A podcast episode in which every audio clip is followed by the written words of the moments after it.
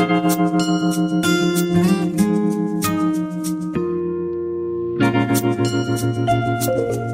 you.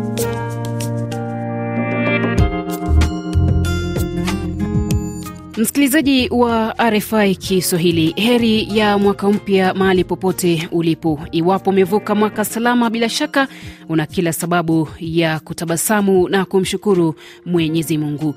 Katika makala haya ya kwanza katika mwaka wa 2023 nitakuwa nikikukumbusha msikilizaji, baadhi ya matukio makuu katika sekta ya mazingira yaliyofanyika katika mwaka uliopita wa 2022, lengo likiwa kutukumbusha kuwa swala la mazingira yetu ni swala la dharura na linahitaji kushughulikiwa ipasavyo. Karibu, jina langu ni Minzlet Ijai.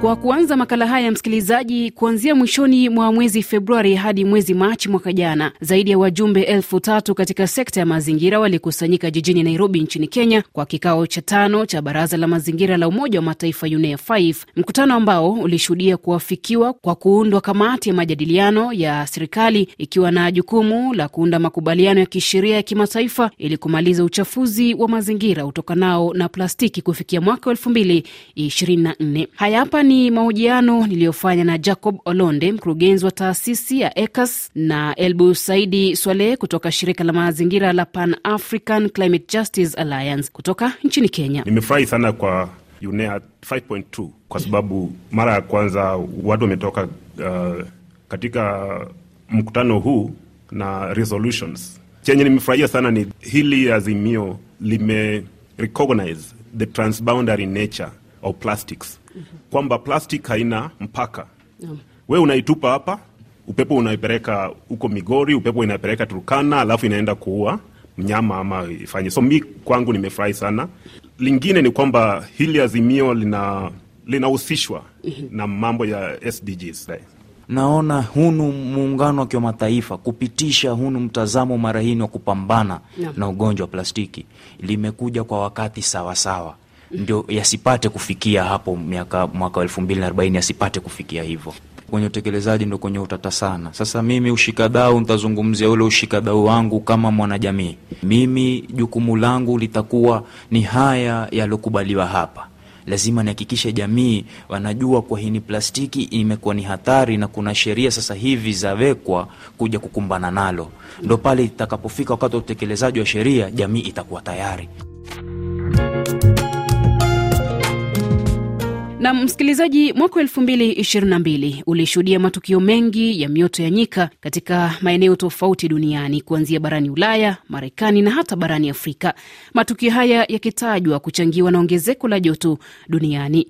Kuhusu suala hili nilizungumza na Daktari Kinyanjui Koimbori, mtaalamu wa nishati na mabadiliko ya tabia nchi kutoka nchini Kenya. muda wa miaka kumi ambayo imeyopita tumeona ya kwamba zile moto za nyika zikiongezeka maradufu, na hii tumeona ikiwa na ile tunasema ni mwambataniko wa, wa, wa ile joto ambayo tumekumbana nayo dunia nzima. Ukiangalia wataalamu wa mambo ya hali ya anga walitueleza ya kwamba nyo, e, moto za nyika e, zimeanza kuongezeka maradufu kutoka mwaka wa elfu mbili na kumi hadi kuelekea hadi wa sasa. Kwa hivyo inasema nini? Inataka kusema ya kwamba kuna ile ambayo tunasema ni kuna ile uhusiano juu sana kutokana na ile tunasema ni uongezekaji wa joto wa dunia na wildfires. Tusipo tusipoweza ku- kupunguza ile madhara ambayo tunaongeza kwa dunia ndio itaweza kuongezeka kwa hii asilimia. Jambo lile ambalo linaweza kuambia serikali kama mtaalamu kuzingatia mambo matatu. Ya kwanza ni kuwekeza pesa upande wa ile ambayo tunasema ni adaptation, yaani kuweka pesa upande wa harakati ambazo zinaweza kusaidia watu kupigana na hili janga kama vile upanzi wa miti, na jambo lingine ni serikali kutumia ile tunasema ni indigenous knowledge, yaani kutumia ile maarifa ya watu wa kitambo Katika mwezi wa Februari mwaka elfu mbili ishirini na mbili, msikilizaji, Urusi ilizindua kile ilitaja ni operesheni yake maalum ya kijeshi nchini Ukraine, hatua ambayo ilisababisha mgogoro wa nishati katika mataifa mengi duniani, na hili likatishia baadhi ya mataifa kurejelea matumizi ya nishati chafuzi ambayo inachangia ongezeko la joto duniani. Huyu hapa tena Daktari Kinyanjui Koimbori. tumeona ya kwamba imeleta ile ambayo tunasema ni ma madhara kwa mazingira huwa inasaulika, na tumeona viongozi wengi wakielekeza nguvu zao na jitihada zao nyingi upande wa hizo vita na pia unajua hizi vita pia zinachangia mno upande wa machafuzi ya mazingira, ukizingatia zile silaha ambazo wanatumia, na kwa sasa pia ile mafuta ambazo wanatumia kwa sasa ili kuendesha ile vita yao ni baadhi ya zile vitu ambazo zinaleta mchafuko katika mazingira. Na katika hizi e, vita ambazo tumeona zikifanyika, watu wamegundua kwamba kuna njia mbadala ya nguvu ambazo wangeweza kutumia. Kama Kenya tumeona tumekumbwa na hili janga na nchi zingine, kwa sababu tunategemea hizi mafuta. Kwa hivyo tunaonelea ile mwelekeo ambao unaweza kutufaa hapo mbeleni ni matumizi ya mambo kama vile stima, kutumia nguvu kutoka kwa maji, nguvu unaotoka na upepo, zile bidhaa ambazo tunasema ni renewable energy sources, yaani zile nguvu ambazo haziwezi kudidimia kwa muda na pia haziwezi kuchangia ile tunasema ni uchafuzi wa hali ya hewa. Kile tunachosema ni kwamba vita ile ambayo tumeweza kuishuhudia upande wa Urusi umeweza kuchangia mno uchafuzi wa hali ya hewa, na tunasema ya kwamba nchi ambazo zimeendelea kama vile Amerika na zingine ziweze kuweka kitu tunasema ni trade barrier, kususia kununua bidhaa ya mafuta na vitu zingine ama gesi kutoka nchi ya Urusi, na kwa hiyo hali itaweza kuzuia Urusi kupata wale wateja wa kuwauzia hizo bidhaa na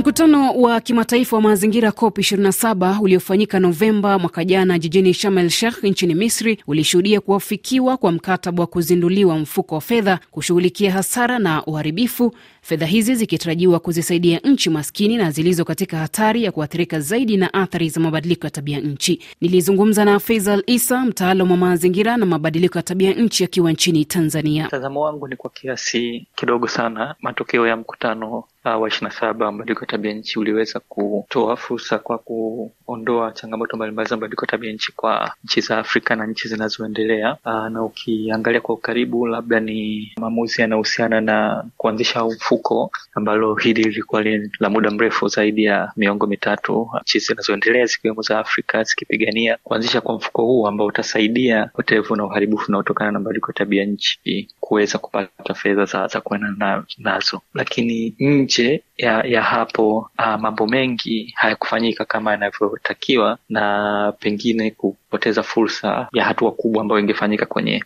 mkutano um, huu ikiwemo katika upunguzaji wa gesi joto, lakini pia katika masuala ya fedha. Kwa miaka kadhaa imekuwa ikiongelewa tangu elfu mbili na tisa ilipopitishwa lile lengo la kutoa dola bilioni mia moja kwa mwaka kwa nchi zinazoendelea lakini pia fedha za uhimili ambazo ndo muhimu. Kwa kumaliza makala haya katika mwezi wa Disemba, baada ya majadiliano ya wiki mbili, wajumbe kwenye mkutano wa Umoja wa Mataifa kuhusu bayoanuai uliofanyika jijini Montreal, Canada, waliafikia makubaliano yenye lengo la kuzuia uharibifu wa mazingira unaotishia spishi za dunia na mifumo ya ikolojia pamoja na kulinda bayoanuai, lakini kipengele muhimu cha makubaliano hayo kikiwa kulinda asilimia 30 ya nchi kavu na bahari ambayo inatajwa kuwa sehemu muhimu katika kutunza bayoanuai. Hapa ni mtazamo wake Thomas Bwana, mwakilishi wa Tanzania katika majadiliano hayo yaliyofanyika jijini Montreal. Lengo letu kubwa ni kwamba tunapoweka malengo mapya, haya malengo mapya yaangalie kwamba sisi katika Afrika na nchi zingine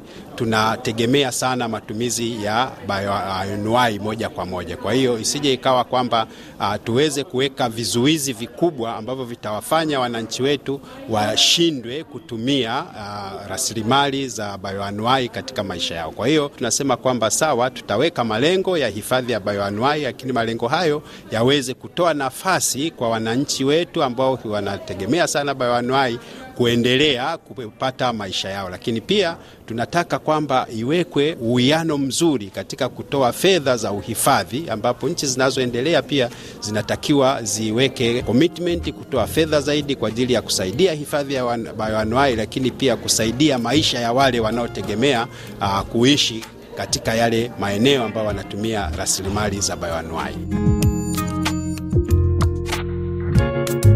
Na kufikia hapo, msikilizaji, ndio tunafikia mwisho wa makala haya yaliyoangazia matukio muhimu yaliyofanyika katika mwaka uliopita. Shukran kwa wote waliofanikisha makala haya katika mwaka wa 2022. Jina langu ni Minslet Jai. Kwa heri na nikutakie mwaka mwema wenye mafanikio na baraka zake Mwenyezi Mungu.